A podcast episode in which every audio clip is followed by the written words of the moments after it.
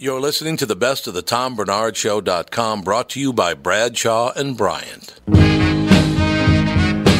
me? Well, I'd like to know if I was married to a whore piece of shit. you could just look at her license. My, It's a special stripe. that was amazing. Oh my gosh. Coming by sweet corn, potatoes, onions, pickles. It's not how you use them, sir. It's really sickening that anybody would be into radio this much. It is ungoddamn believable. I think I'm going to hell. I just realized that. Thank you, Tom. You're just delicious. That's why I drink. We're here today with Michael Bryant, Brad Sean Bryant. Michael, what's going on? you know, we keep getting phone calls, and it, it's interesting because people try to handle a lot of stuff on their own, or they try to talk to the adjusters, or they wait, um, and they think maybe it'll cost them money if they talk to me. And you know, we tell them it's free to talk to us. Um, I go through what their rights are, and you know, we try to help them as best we can. We don't sign everyone up. Sometimes I just give them advice, and they go from there, and then call us back later.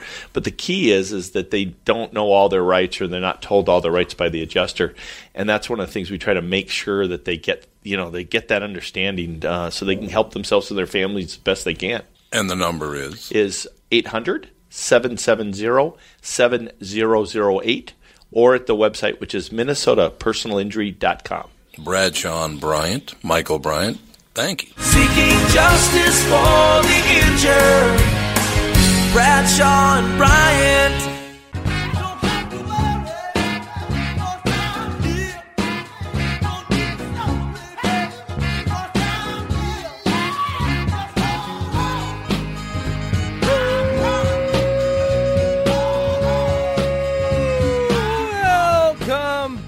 Back, everybody, to yet another episode of the Best of the Tom Barnard Podcast, brought to you, as always, by Bradshaw and Bryant.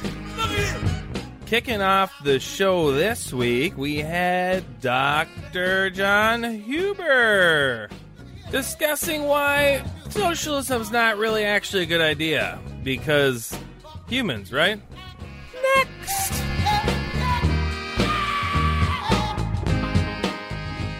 We are back, ladies and gentlemen. Our special guest, Dr. John Huber. How are you, sir? I'm amazing, Tom. Thanks for having me on. Well, I know you're amazing, but I'm just talking about how's life. You know. Oh, it is. Uh, it is blessed. I mean, I, I'm. I cannot complain. It is amazing that you're on today because I was just thinking about you. Americans have shifted dramatically in what values matter most.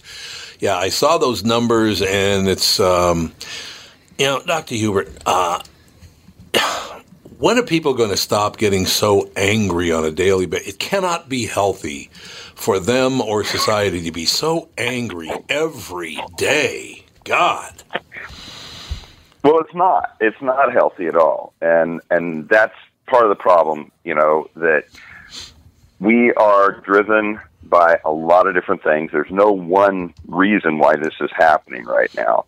It has to do with a lot. You know, we're taught uh, to to take criticism, but not taught how to take somebody who's telling you you're doing well. So whenever somebody does tell you that, the first thing you think is, what are they? What are they trying to get from me? You know, because they they've got want? this. yeah, exactly. Instead of just saying thank you and go on about your business.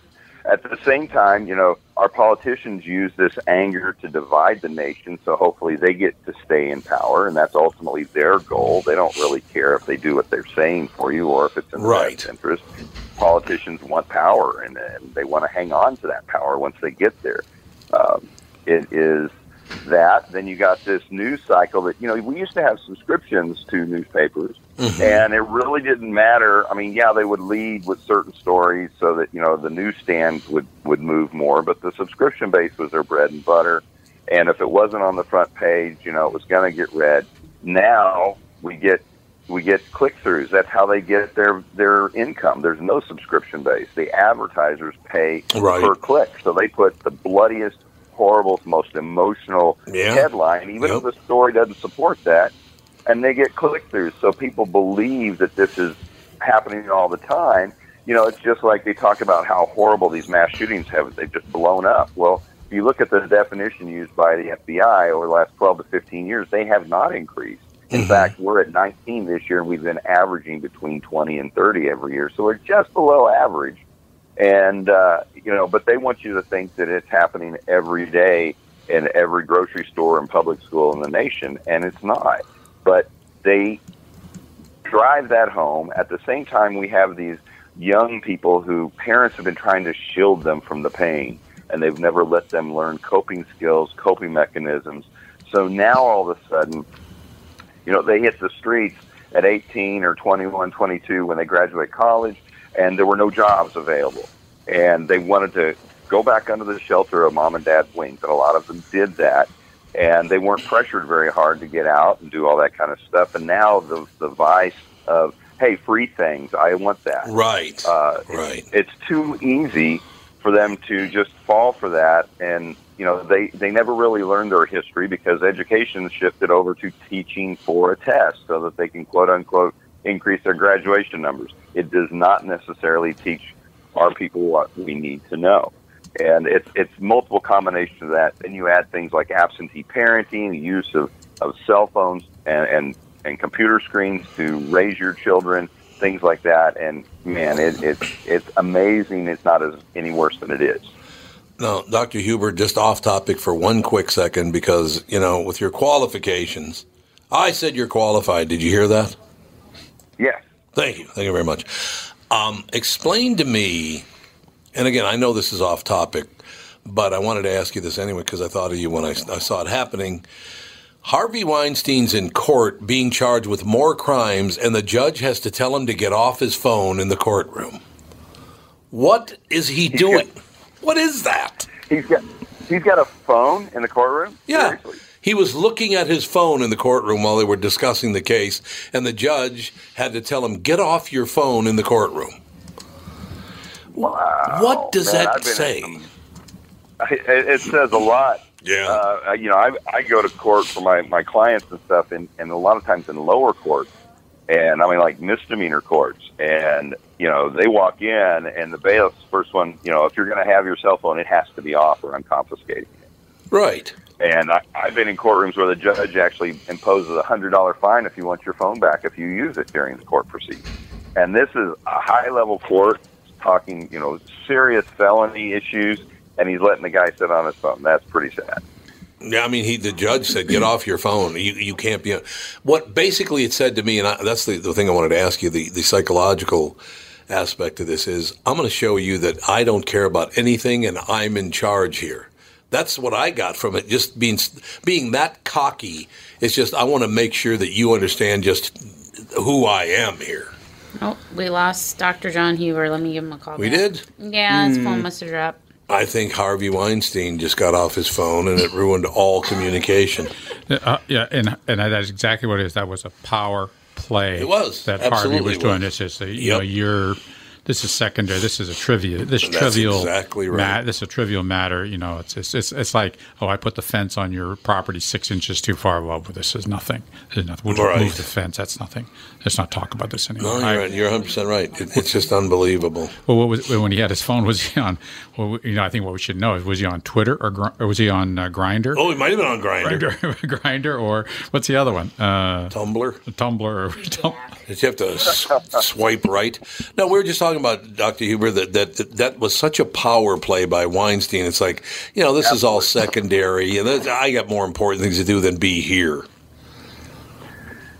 Exactly, and and I think he he snubbed the court some more by going through and the me- immediately after the charges were filed, he was divorced in about two weeks, and his wife ended up with about ninety percent of his assets. That's So right, Those people who go after him and try to ruin him, they've only got ten percent of that. Yet his offspring and his family have the rest to go on with their life. With.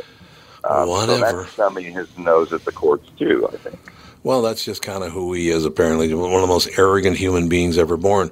Um, as far as the younger generation is concerned, and by that I mean the 18 to 34 people out there, I had been talking to quite a few of them, and they seem to be a bit more conservative than the millennials. I, and I guess the millennials are still late 20s, early 30s, but that would be that would be the low end of millennials, wouldn't it? I think so, and and it is pretty disturbing. But I do see a shift back in the other direction. And, yeah, yep. Uh, I go into to work with you know because I work with kids and adolescents and stuff, and I go in and work with these kids, and they're like, "What? What are those people who who are walking in front of me doing? Don't they realize? Did they never?" Did they never study Cambodia? Did they never study what happened, you know, in Venezuela that they watched happen in Venezuela? Yeah. Which they've turned a blind eye to. The numbers are pretty amazing, and I don't want to quote the numbers. I, I'm. Uh, you do you have these percentages in front of you? Uh, what Americans reject and accept in the late, late, Well, uh, latest Gallup poll? Gallup poll looking at at uh, these now, you always have to know, and and they did not cite who they, you know, how they randomized their selection. So you know that was the problem with the last election. They were they were uh, they were interviewing three liberals to every conservative, so it looked like you know Trump Right. was behind by three or four percentage points. Well, if you're doing three to one, he should have been behind twelve or fourteen percentage points. Right. So that was that was a dead giveaway. But they in this study, I have not been able to find how they did their quote unquote randomization. But they said that of the people surveyed, 43% said some version of socialism was good for the country. And we can sit back and argue. Some of the stuff they mentioned in there, socialism, was Social Security. And I'm like, excuse me, we pay into that. It's Right. Not just That's not taking away from other socialism. people, so that's not true socialism. Uh, but they also talked about the roads and things like that, and Mm-hmm. and Medicaid, and there is some of that. And we don't want our people to die. We don't want our people to be sick. It's not healthy for our country. So there's some that we should be taking care of. Period. Uh, but it, by no choice of those individuals' lives. You Well- know, they they got sick. It's not their choice right. kind of a thing. So, um, but when you looked at ages 18 to 34, it was 58% thought we should be embracing socialism and communism, while any anybody over 55, it was just 36%. And again, I think those numbers are skewed slightly to to the left Yes. due to sampling error, but because I walk around and you know when I'm on college campuses, you're inundated like it's you know 90 to 10 percent, you know 90 percent are Yes. yes, let's be socialist, and they're driven by you know academia who's never actually had to produce in order to Correct. to make their income. You know, I mean, so business people know the struggles of capitalism, and you know they just have to go out and and do research that people may or may not buy or be interested in to keep tenureship, and they can preach whatever models they want to. It's called freedom of speech, and uh, people who are driven by production and getting rewards for production tend to stay away from that. So it, Yeah. it was a natural evolution. But they're teaching our kids that are quote unquote college educated that uh, things like like communism is a viable method. Yet there's not been a single example that, that has functionally worked. And we can look at Venezuela, and the minute I bring up Venezuela to my past university peers, they would just, you know, hush up. Oh, that's not relevant. They'd walk away. How, How is it not relevant? It's not real socialism or it's not real oh, communism. Oh, is that right? Okay. What? But what do they preach here? We we're going to be different because we're democratic socialism. Well, that's exactly what Venezuela was. Mm-hmm. They went through a democratic process to accept socialism, Right. And they give and bow down all all civil rights and everything over to the government, all ownership of land and businesses, and look where they're at in three years. Over fifty percent have no electricity. Over fifty percent have no running water. The the only the, I would submit that the only place that it really has worked, uh, like in Scandinavia, where the socialism, not communism, socialism, is where you have an industry, a massive industry that's pretty much uh, eighty percent of the uh, GNP, one industry that Right. supports the socialism. And, and, and that's a, that's an aberrancy to that. system. It's not really socialism. It's a it's a it's like a company town uh, where the the company's supporting that. Right. But but look what else happens in that country. Everybody's required to serve. So they have a national respect. They've all been in the military in some way, shape, or form. And that's something we don't have in this country. You know, we, we live off 3% of our volunteers. That defends our country. And and it's pretty pretty big difference. I mean, a lot of these these left wing younger people, if they had served and they had seen other countries and defended people who were being harmed by socialist monarchies and dictatorships, would not be doing what they're doing today. You know, it's really kind of funny. I was thinking about what you said that, that that these people have never had to produce to earn a living. These you know these college professors and all the rest of it. Um, and there are some great college professors out there. It's just Yes, that there nine- are, ninety percent of them aren't. They just like any other job. Ninety percent of them are not very good at it. But I was thinking about what you said about uh, you know answering, having to answer the bell when you work out in the uh, real world. And I will never forget. We we the KQ Morning Show had a 30 share in the morning, by far the highest share in America. Nobody was even close. I think there was a much smaller market that was at a 20 share, right? Uh-huh. So I come into work, do the show, and I leave the show, and there's a new general manager, and they're kind of crabby. I'm like, what's the matter? Oh, God. A lot of pressure on this job. I said, what's the problem? He goes, our ratings are down. I said, what, really? They're down that much? He goes, oh, God. I said, well, what do we have? Oh, we're down to a 29. Oh I my said, God. Are you insane? This guy was actually having a fit that we were down about 3%. From a 30 to a 29. And see, I don't think college professors know that that stuff even happens. That if they Oh, they can. have no clue. no, they have no clue. They have no idea that that actually happens in the real world. Yeah, and they go and they, they apply for research grants, and they they get a research grant. The university comes through and gives them an increase in salary for that get bringing that money into the university. They Mm-hmm. never take that increase away from them. So when the grant's gone, they maintain their salary. Oh, then they get another grant and they get another bump in pay, and that never goes away. I just. What? And you have professors with absurd salaries teaching two classes a semester because they're doing research. Yeah. And it's pretty sad. It is really, really sad, as a matter of fact. What do you think is coming up with the 18 to 34 year olds? Well, I think a lot of them have never been forced to deal with a lot of adversity, and they don't have the coping skills of previous generations. I mean, when I when I hear you know college freshmen, college graduates, college students, college age students going on about how they have it harder than anybody else, I guess they didn't. You know, they they they don't know anything about Iwo Jima and and storming. You know. The the cliffs at, at, in Europe and going in after the Germans and these are kids, literally kids. Some of them 16, 17 years old in there, and have because of them, these guys have privileges that that nobody else in the world does have, and yet their life is so hard because they have you know bad Wi-Fi connection. I mean, it's Yeah, ridiculous. right. And and I see them. Oh, I'm looking for a job. Okay, here's a job over here. I got a friend. He has, you know, he owns this restaurant. He's looking. Oh no, no, no, no. I'm looking for like more like a CEO type thing part time. Part time CEO. yeah, literally. And and they don't want they don't want hourly wage. They need to be on salary. So, Sure. you know. Well, they think that because they have a four-year degree, they're entitled to an upper management position because they're better than anyone who doesn't have a degree.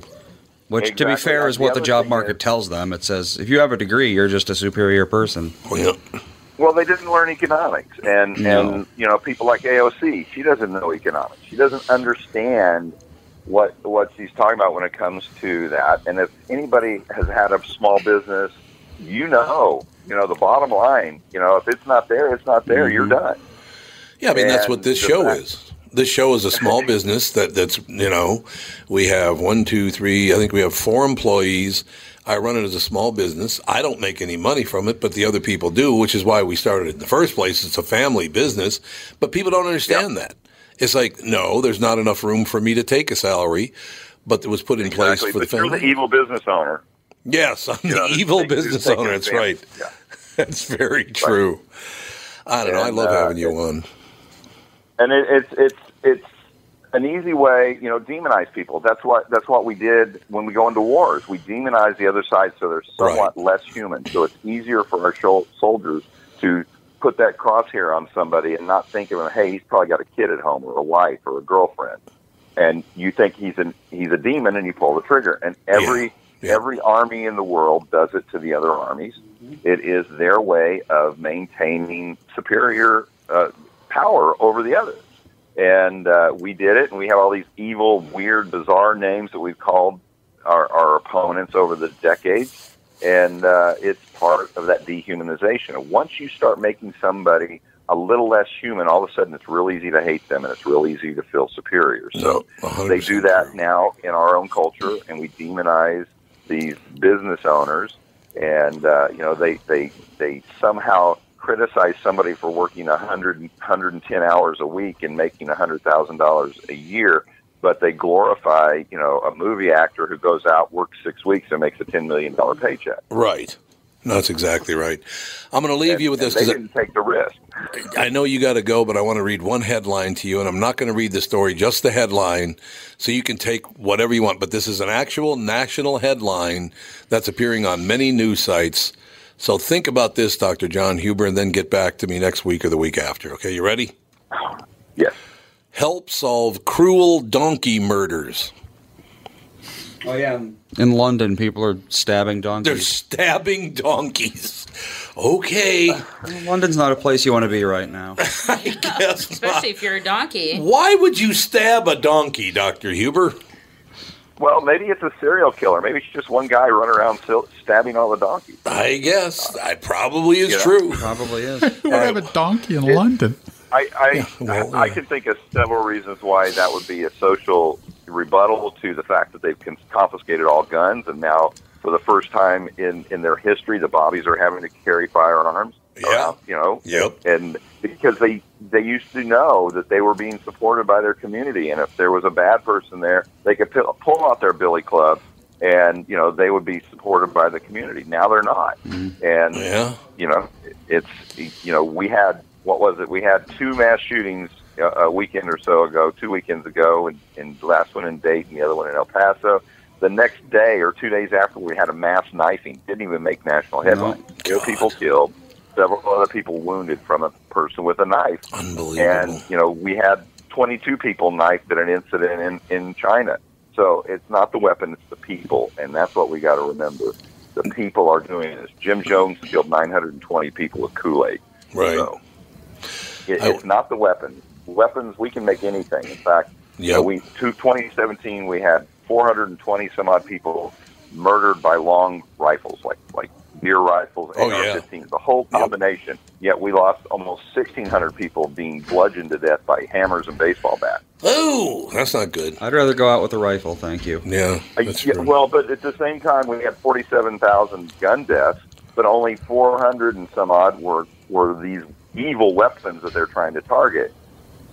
It, it's it's really bizarre. They they focus on the Yeah. statistical anomalies mm-hmm. because it scares and excites that that primal part of us because it's so unusual that it does frighten us. Well, my favorite is when they include, if they say gun violence, that statistic includes suicide, deaths from gun violence, but they never mention that. They don't mention that And two part, thirds of gun deaths are from suicide. So when they give you a number, Two-thirds they're actually tripling what you interpret as what it means, but it's not what it means. But they don't Well, tell they you tell that it's how many not. People died from guns every day, but then they turn around and when we say, well, the FBI says we've had probably 1,200 to 2,000 people protected themselves with firearms today, and violence did not occur. Right. Oh, that doesn't count. Mm-hmm. that doesn't count. so take this thought with you, Dr. Huber. Somebody in London's watching TV in a bar, and they look up, and there's Boris Johnson, and they say, uh, somebody should stab that He jackass. He can throw it out for you. What do you think? and somebody took it literally. Wow. That's a lot of work Yeah, there. think- Oh, That was a lot of work, I- Dr. I- Huber. You, you know, I, I don't know Boris personally. He might be that, you know, kind of person, but uh, I think I think that's a threat on this person, knowing that they have all the serial ass killings there. the serial ass killing. We're going to close with serial ass killing, Dr. Huber. Thanks a lot. We'll talk to you soon. Have an amazing day. You too. Bye. Best of the Tom Barnard Podcast.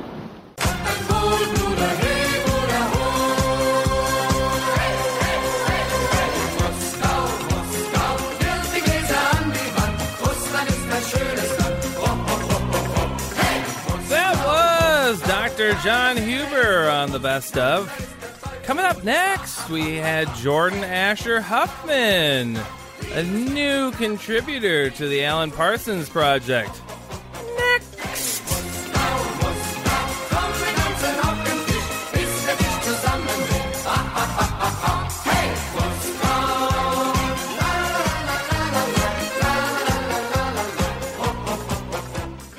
Special guest, Jordan Asher Huffman. Jordan, how are you? Good. How are you, Tom? Doing extremely well. You know, many years ago, I, I also do a morning show here in, in town, Jordan, and many years ago, I interviewed Alan Parsons. What a nice person. Just a really good person. Oh, is isn't he amazing? He really is just very even keel, a great engineer. I, Jordan, he started out engineering things, right? He, he became a performer later on, but he started out as an engineer, didn't he? Yeah, yeah. His, uh, you know, believe it or not, it's um, a lot of people know this or don't. I'm not quite sure, but his first gig was with the Beatles. Right. I, I mean, this quite amazing. You know, just the uh, the trajectory of his his contributions to the world. Yeah, you know, no doubt. He was he was an Abbey Road guy, wasn't he? In music. Yeah, I thought so. he uh, started as an intern.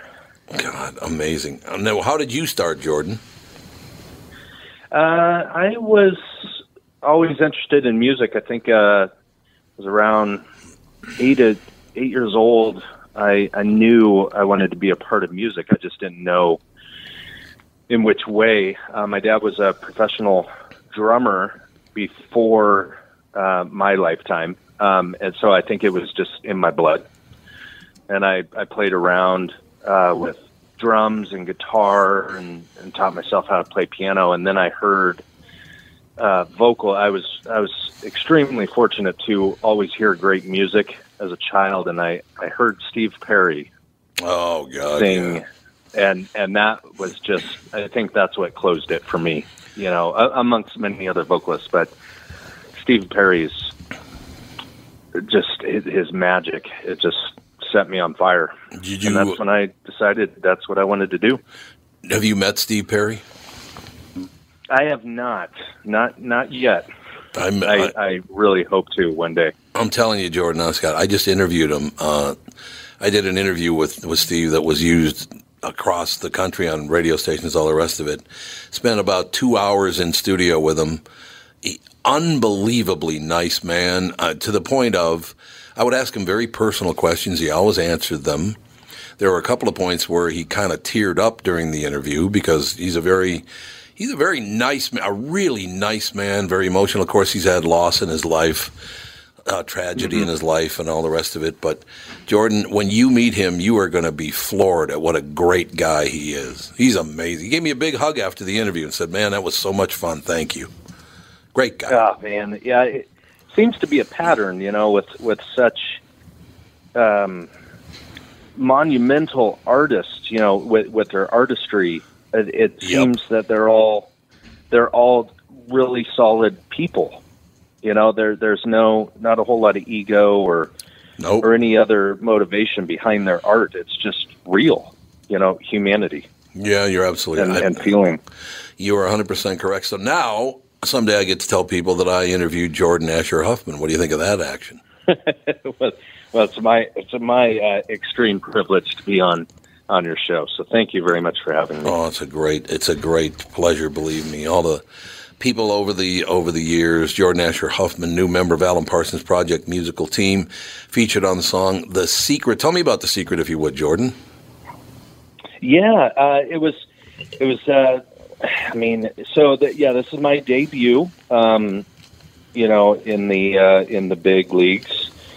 I, uh, the secret started out, um, you know, like all all of Alan's work, and I, I think any artist you know, it comes up with a, an idea and a true uh, passion and alternate art form that Alan is uh, interested in is magic, and um, so he wanted to write something close to him, uh, and that's that's how the the secret was born, essentially. Um, so we all, uh, it was re- it was really cool. Uh, the Alan announced the um, the subject matter, and then brought you know all of his band in, and it, and it was truly a a family uh, exploration process. You know, it everybody wrote a song, you know, regarding the their their in, their interpretation of what magic is, and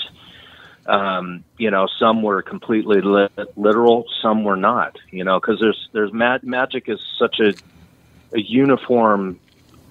Uh, well, uniform's not the right word. It, it's uh, very interpretive. You know, magic could be, you know, seeing the sunrise. It could be a baby born. It could be, you know, card tricks. It could be anything. So uh, we wrote, we all wrote. Uh, I wrote a song, uh, "The Limelight Fades Away," and that, uh, and I wasn't even pitching it, um, and I wasn't, I didn't formally work with Alan at this point yet. Uh, he heard the song, and he asked. Uh, he, he called me about a month later, and asked uh, if I'd be interested in it being on the secret, and aside from that, me singing on the album. So to me, I was extremely floored. You know, Yeah. 'cause it, So you didn't hang up It- thinking it it was, was, a uh, prank?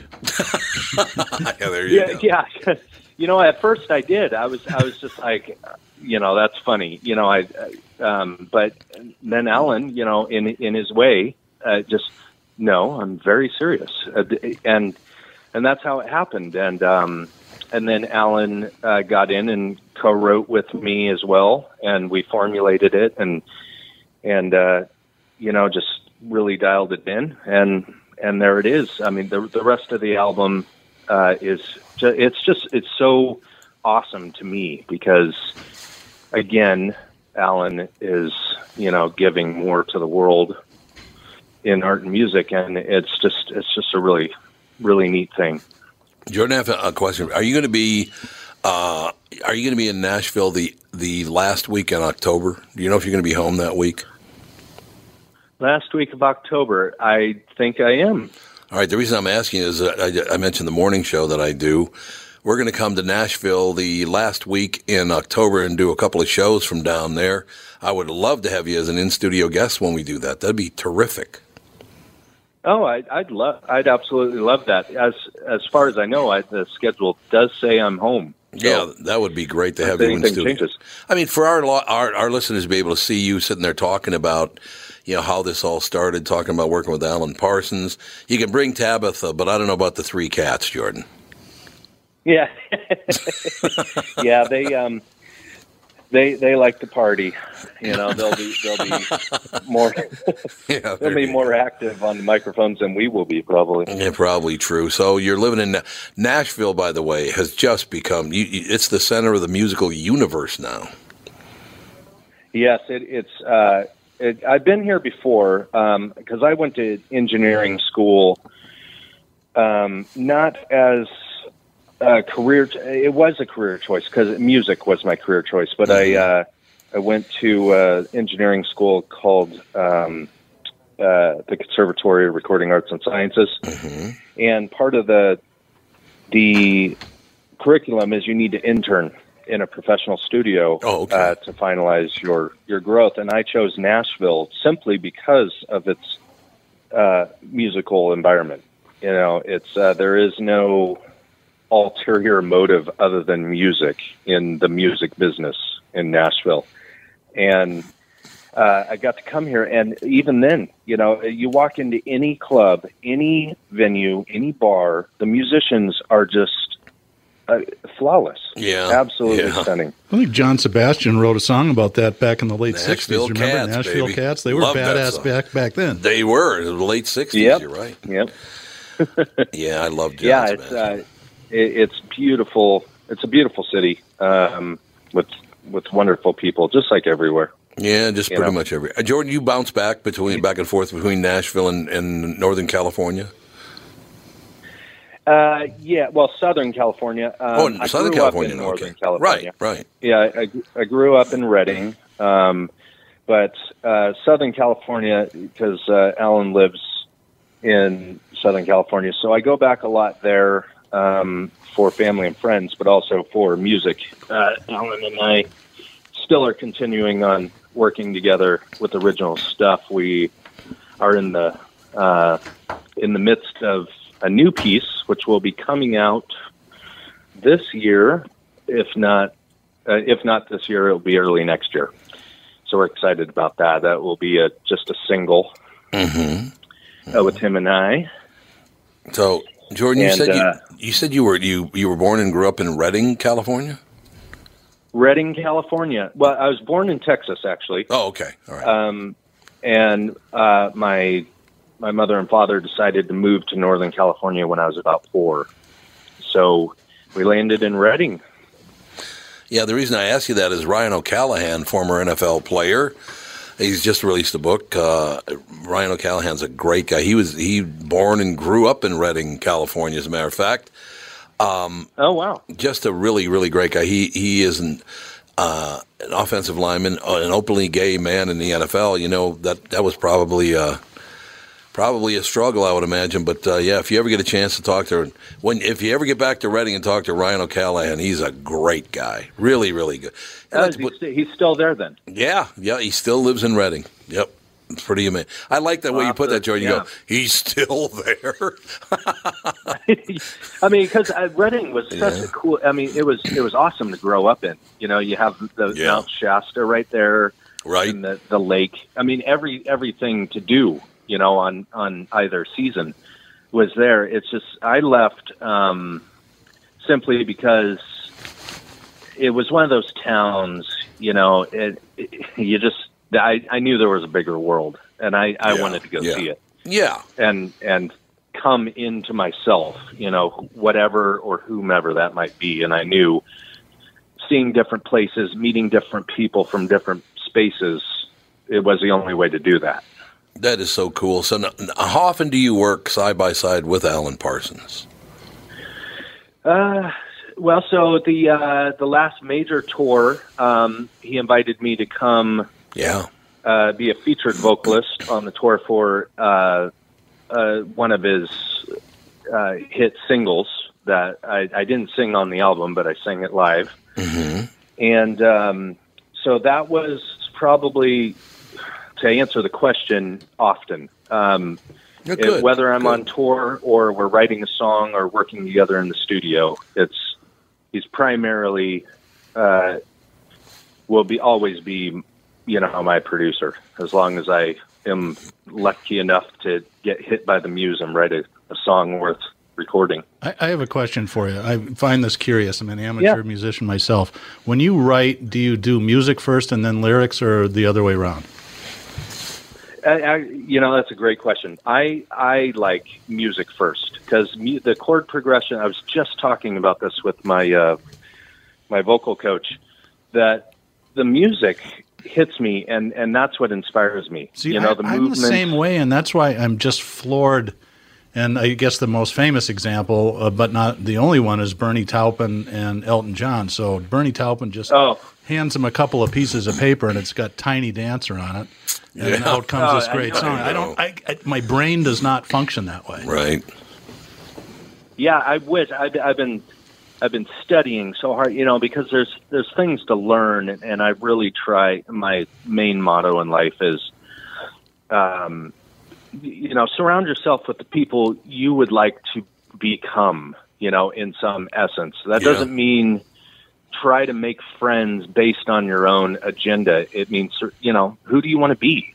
You know, what do you want to do? And I've I always learn the best from listening, watching, being around, you know, the fly on the wall. And uh, because it just rubs off on you. And you, you talk about Bernie Taupin and Elton John. I mean, those songs make you cry, you know, just in the mm-hmm. sound. And I've always been about sound. One of my faults as a writer is lyrically, you know, because I never paid attention to it my whole, you know, like um, Faithfully by Journey Mm-hmm. Yeah. you listen to the the way that feels and then then you listen to the words and then the two come together and that's what but just alone in sound and movement is so powerful even if you didn't even speak english it moves you you know and yep. that's i've always paid attention to that as a as a musician and writer and but lyrics are extremely important. Don't get me wrong. It's just I am I'm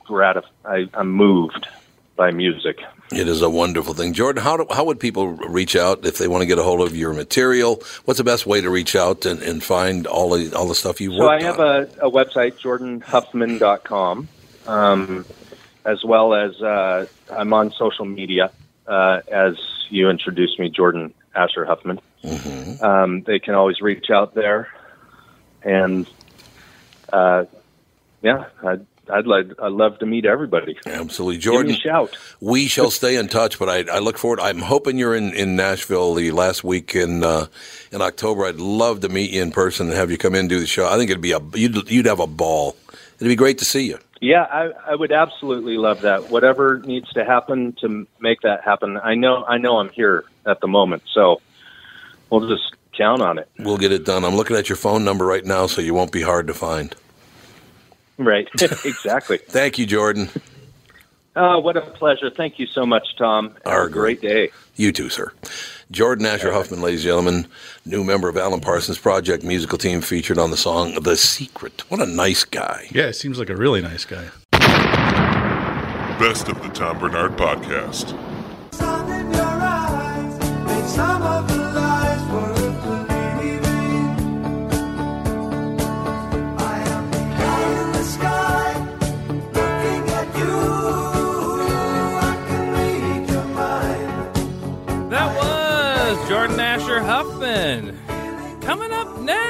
Closing out the show, we're opening up the vault. We're going way back to episode 292 with the late great Flip Saunders. Next on the best of.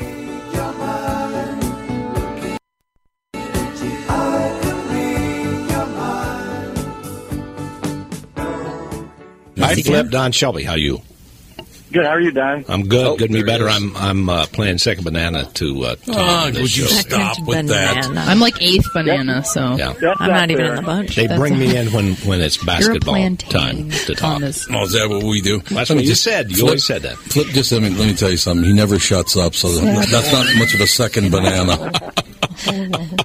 Well, then that makes for a good show. Absolutely. Absolutely does. No question. Flip will be within just about 60 seconds, okay? No problem. Thank you for being on, by the way. It's very nice of you. Mo definitely. Our caller is here as well with us. All right, and we're going to do. We're doing the first question. interview thing or at the moment. The first okay, he, might, he can just bring it up. 45 seconds. All right. 45. 45. Thank you. 45. 45. 45. Oh, what are you everybody, doing? 45. What are you doing? Many a tear has to fall. I'm going to Union tonight. You're what? I'm going to Union Union, what's that? restaurant. With Oh, the restaurant. Union. Rooftop. Oh, with the rooftop. I've never been there. Going tonight. Where is it? Got about 10 Downtown. seconds. All right, here we go. 10 seconds. Tommy who? I thought you were going to Northeast Social. Radio 105, the ticket. Talk to Tom right now on the ticket line 651 989 9105. Pure sports talk in the afternoon. Sports Radio 105 The Ticket. We are back on the Tom Barnard Show. Yes, we are. I just said that. Uh, Tom Barnard Show at Sports Radio 105 The Ticket. Ah. we were just singing, you know, Don, when I was a I was a young kid, when I was like 14 years old, I sang that song. Really? The Tommy Edwards song. Because I could go, many a tear has to fall. You sound just like it. I could do I could do a good uh, Tommy Edwards impression. That's great. Now I'm sure Mike and Bob. You know what I really like about that? But, but something just happened just now. Mike and Bob is we're talking around the room here at the MILF Bang Studio, as Eddie Eddie McDaniel calls them. Uh, we're talking about your show. And Sam referred to it as the Mike and my dad show. There, there's the name for your show. You finally have it. You see, we've tried to go with the big spit, and the big spit standing for so many things that I that I can relate to in, in my past. But I don't know if the program director is going to like that or not. But The the big spit, yeah. the big spit, the, big Mike spit. and my dad show. Um, okay, we do have that caller. Uh, Yep. And the caller's name? We don't know. We don't know. You're on with Mike and Bob. Hey, it's Rich from Princeton. Well, Rick from Princeton. Oh. Okay. Our old Rick, you have a question for for Mike and my dad? Yeah, nice singing there, Tommy, too.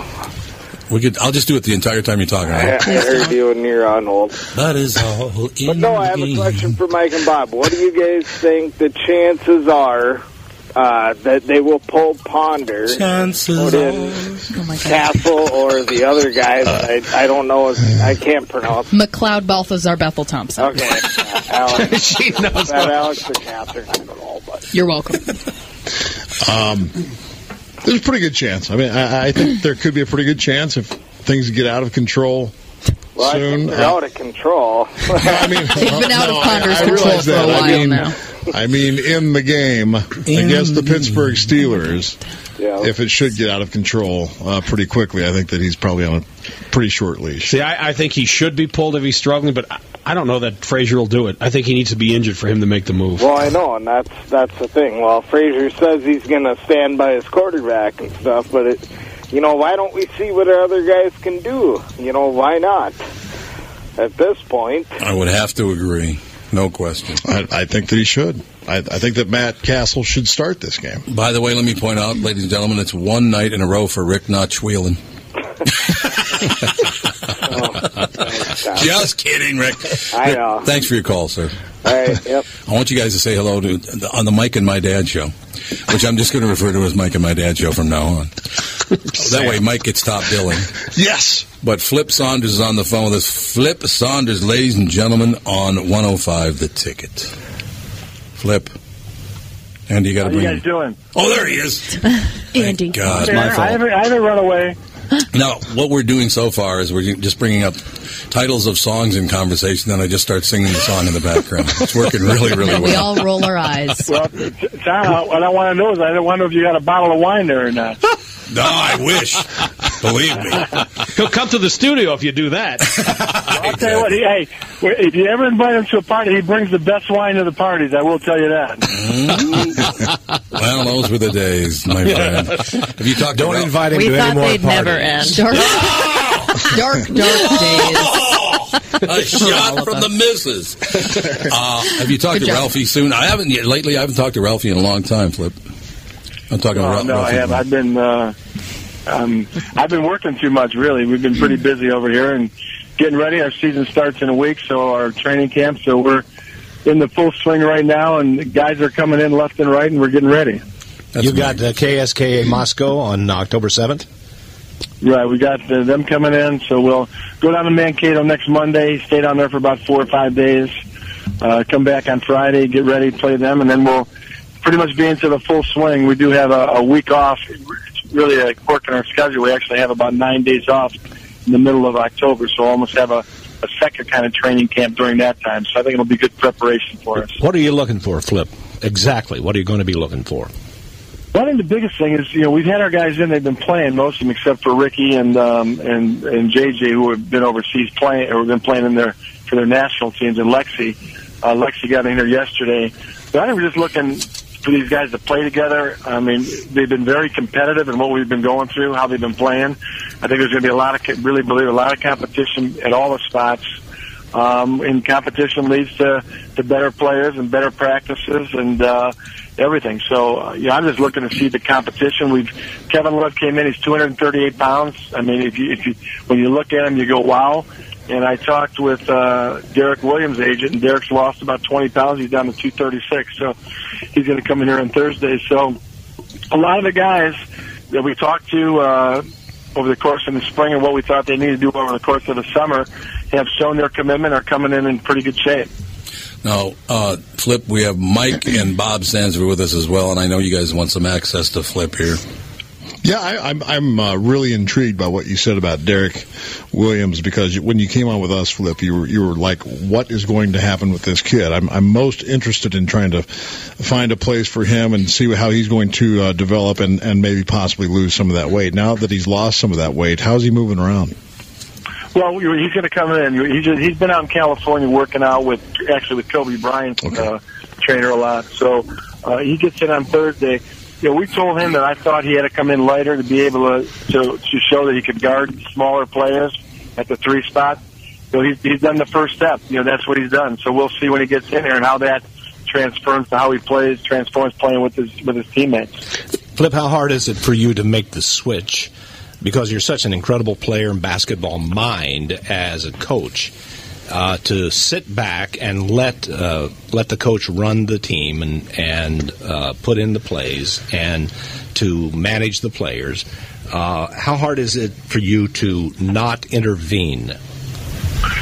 Well, I'll tell you more when we get into the full swing of it. right now, it, it hasn't been really that tough, and I, and I really believe it probably help. It's probably my year uh, behind the TV uh, camera at ESPN. I think that helped a lot. Just um, you know, getting away from it and looking at at the games from a different perspective.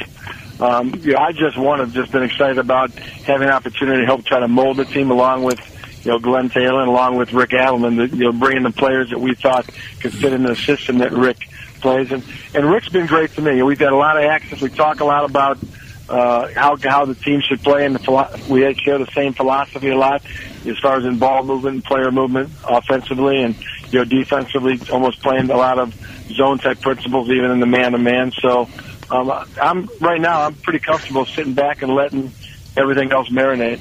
No, I got to point one thing out because I know Bob and, and, and Mike got to hit the road here in a second. But the, Bob, you you ready for a transition here? Sure. Okay, now who was the guy you said came in at 238 pounds? Flip. Uh, Kevin Love. L is for the way you look. I'm going to me. throw up. she can sucker anybody in his hand. Before. you guys are so bad. it all works out. So, Mike and Bob, I know you got to hit the road. Flip, can you hang around for a few more minutes? Sure. Yep. Well, don't sound so enthusiastic. Flip. Yes. Yeah, sure. Okay, Barnard. Yeah. I'm just very I'm very sad that Mike and Bob are leaving. That's I knew there was something. I knew that we were connecting there, and you just hated to, Well, Flip- to, to, to see that we're uh, we're taking off. Stay on for the whole uh, rest of Tom's show, and I can ask you a question about ten minutes when I get there. Yeah, he comes in to pick up Sam, his daughter. Flip, do you have to be uh, do you have to be off at any specific time? Nope, I'm good. As long as we get you off by about quarter two, you're okay. So, so nine. No p.m. problem. Great. Water. So you've been good. Well, I've been okay. Yeah, I can't. Uh, I can't complain. Yeah, how can you not? You can't knock the weather, and the, and the Gophers are four and zero. So what's better than that? Well, there is that. You're absolutely right about that. I, it's going to be interesting to see what happens over there that basketball that basketball program. That should be fun. Save it for the air. We yeah, should ask that yeah, question. Yeah, you're absolutely right. Good, good point. Don't tell me what Well, to the do. the biggest thing will be to see if they can last through any of those top three kids. You know, so Yeah, that'd be amazing. uh, I don't know if they'll be able to do it, and that's right. If they don't, then it's you know, that, I mean they need they need something like that to jumpstart the program. Really, to- 15 seconds. I mean, that's the biggest thing. You got to close your boundaries and get the kids in, in state. That's the number one thing. All right, we're back on in about ten seconds. okay. Correctamundo. Brace yourselves. On Barnard Show on Sports Radio 105 The Ticket. We are back, ladies and gentlemen. More with Flip Saunders, featuring Don Shelby is here, Mr. Basketball himself. Were you Mr. Basketball ever? Uh, no, I was in the running, but I got the Mr. Basketball ring in Minnesota. You did? Yeah, because I had hosted the Mr. Basketball for 25 years. I hosted the Mr. Basketball Awards oh, ceremony. Oh, yeah, yeah. And at the conclusion of that, they, they presented me with the Mr. Basketball ring, which were the best moments of my life. I could understand that. Flip, I just need to ask you one favor, if I could do this. Uh, you have a Go huge. Your your biggest fan on earth is a uh, woman named Omni, who works at Jason Davalon Studios. That's where Catherine and Alex go get their haircut. And Omni is a huge fan of yours, and she heard you were going to be on tonight, so she she was all excited if you'd say hello to her. Hello. I have to come in and see her sometime. Yeah, you get that hair all dolled up. That'd be great. You sit up, and sit up in that front office with a dolled up hairstyle. She would come in and talk sports anytime. Okay, that, uh, that sounds good. So I will say uh, definitely hello, and uh, it's always nice to have people that that that love our sport, that love any any sports really in the Twin Cities. No question. Speaking of that, um, we'll come back to the Timberwolves in just a moment because that's going to be the focus of this program. But uh, because uh, you were on that team that uh, set the all-time record for wins uh, at the University of uh, Minnesota Golden Gophers, and I know that you had, your name had been mentioned as a coach, and we get Pitino uh, Light who comes in here and. Uh, I'd, I'd like to hear what you have to say about the possibility of letting these horses run wild, in essence, and play the kind of up and down basketball that Pitino is known for? And will it be a shock to the Big Ten to see uh, scorers over 70 points? Well, the, the, the, what you have to understand is that the reason people haven't done that in the Big Ten because they can't win doing it. I mean, it's uh, it's always been uh, when I played, it was a, a physical conference. It's always been that way. Um, and it continues to be that way. I mean, if you look at the teams that are that um, that dominate that our conference, our defensive oriented teams. You see, Michigan State came out preseason rated number one in the country. Um, Indiana's going to be good. Ohio State's good. All those teams are very defensive oriented, and they and they do get out and run some, but. uh in order to run, you got to be able to stop people, and so um, it'll be interesting to see if, if you have the talent enough in order to do that. You know, that's what it boils down to. You got to have some horses inside to, to defend, and you got to have a, good, uh, a really, really good point guard if you're going to be a running type team. And so, uh, as I say, it's, it's not as much of how many points you score; it's how much the other team. So. If you're scoring seven, the other team's scoring eighty. That's not very good. Right. So, uh, um, so it's going to be interesting to see how it does. Um, I think I definitely believe that the Gophers will be playing entertaining basketball, which is something that people look for. But you know, the bottom line is in Minnesota, as we all know, it, it, it's always about winning too. And, and what's happened right now in college sports is college sports are like professional. And the, back in the old days, that, down when we played, you know, it was partly the entertainment. They never really got on kids that much if they didn't perform. It's kind of changed a little bit now. It has much, yes. There's no doubt of it. Is there? I don't, I don't suppose maybe you even think about this, but is there any extra pressure on you and the Wild since the Vikings and the Twins have been so bad? We all need to turn to the Timberwolves and the Wild and go. Yeah, I mean, there's University of Minnesota. You're absolutely right, but professional sports, professional sports, right? So, Right. is there any extra pressure going? We got to have a good Timberwolves team. We got to have a good Wild team because this this summer and fall has been just a disaster. Well, you'd hope so. I mean, uh, unfortunately, the Timberwolves we haven't been very good either. You know, so um, you know, you know, we're we're we're trying to you know to make that jump, and uh, hopefully we're going to stay healthy, and and the addition of the players we have will put us where we're going to be extremely competitive in the Western Conference. So.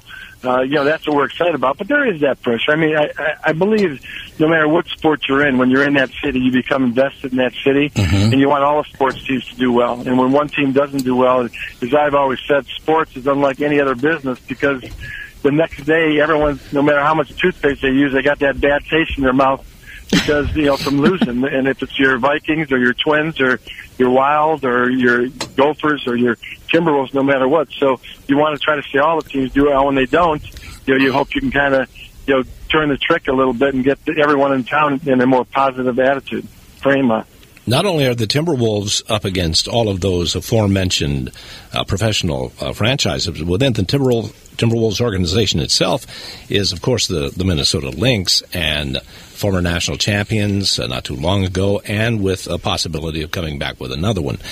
Uh, do do the Timberwolves male basketball team suffer at all recently by the comparison to how good the Lynx have been? No, not at all. I mean, I, uh, I believe you know we, our guys really support them a lot. You know, they'll go to games. I know today we were down in at their practice and they were coming in. I had actually talked for about five minutes with Lindsay Whalen about you know their upcoming series, and so there's a lot of camaraderie between the organizations, and I believe that's one thing that Glenn Taylor's done. You know, he it, we're all one in there, and, and that. Uh, so I mean, I'm going to try to be at the game on Thursday. You know, rooting them on, and, and uh, I'm sure we'll have a great crowd there. And you know, and right now they are carrying the banner of, of the state of Minnesota. And no doubt about that. You know, let me say something as a spectator. Uh, again, about professional sports. I prefer to watch baseball in the stadium. I prefer to watch football at home on television. Uh, but NBA basketball, if you let's say maybe some people have never been to an NBA game, have never been to a Timberwolves game.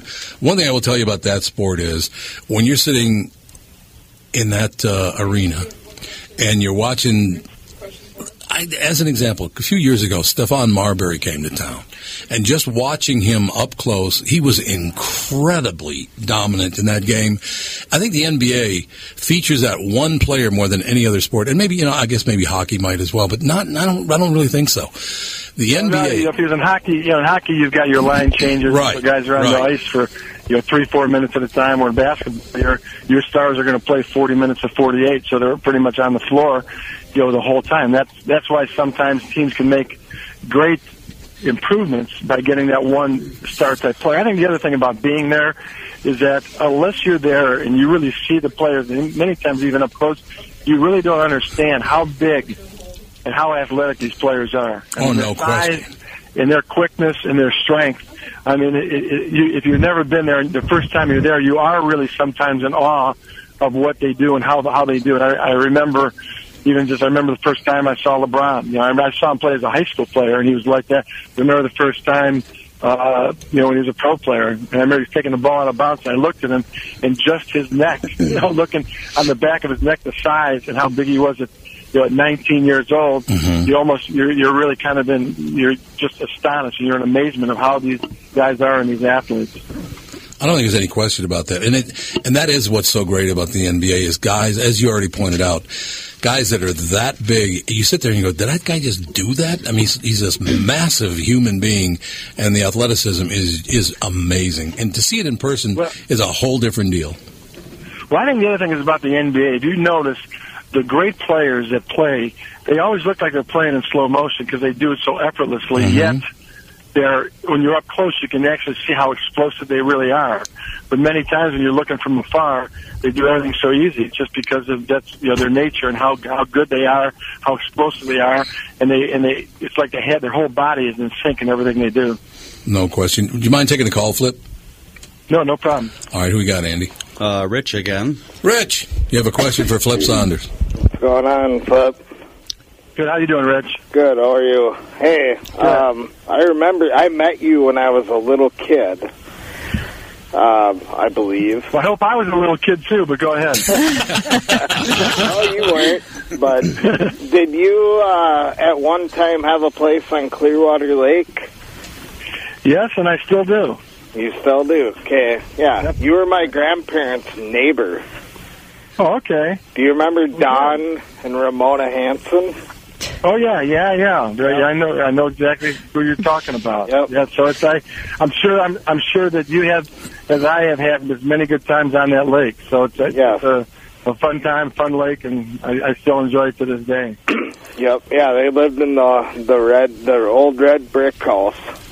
And by the way, you're talking about. By the way, since this is on the air right now, Flip is at that house right now.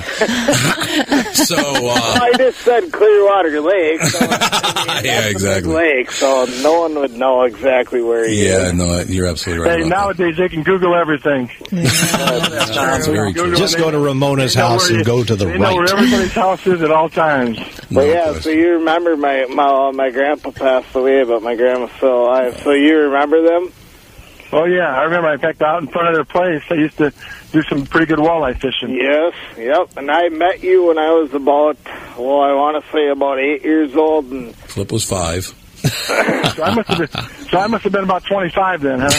yeah, I, I'm not sure you were. I barely remember and I just remember my grandpa. After I met you, we were walking back to his house, and he said that was Flip Saunders, and I said yes, okay. he uh, well, he's the coach of the Timberwolves, and and at the time, I did, you know, it didn't really register with me, but uh, I might have been older. I guess I don't I don't follow basketball too much, but Well, well we got to change that. We got to Yes. keep following basketball and following everything in town. Every sport. Become a Minnesota Twin Minnesota Twins fan. Well, I am Vikings, a Twins Lynx, fan. Yeah, I went Wild, Ford everybody. As soon as it opened, but it's disappointing. Rich, thanks for your time, pal. It was nice of you to call, Rich. Thank you. All right. Thank you. Now, Flip, I got to tell you, one time we had Louie Anderson. You know Louie Anderson. Yep. We had Louie Anderson on the KQ Morning Show, and a nice man like I think I was very excited to talk to you and talk about you know the fact that you you know his family and all that, or, or you live by them anyway. A guy called in when Louie was on, and he said. Uh, Louie, I just wanted to call and tell you that I used to work over at the bowling alley on the Maryland Avenue with your brother many years ago, and uh, I don't know if you remember me or not, but I yeah, I worked with your brother at the Bowlodrome, and it was quite the. And I we used to have beers together. All of a sudden, Louie goes, "Are you the one with the limp?" Uh, I will, I we'll have to remember that one.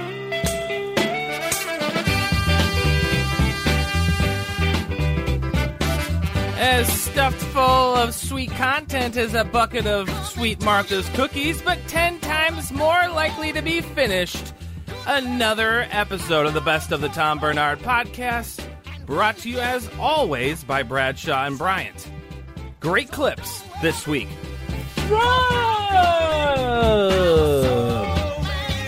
Jordan Asher Huffman, Dr. John Huber, and the late great, the legend, Flip Saunders.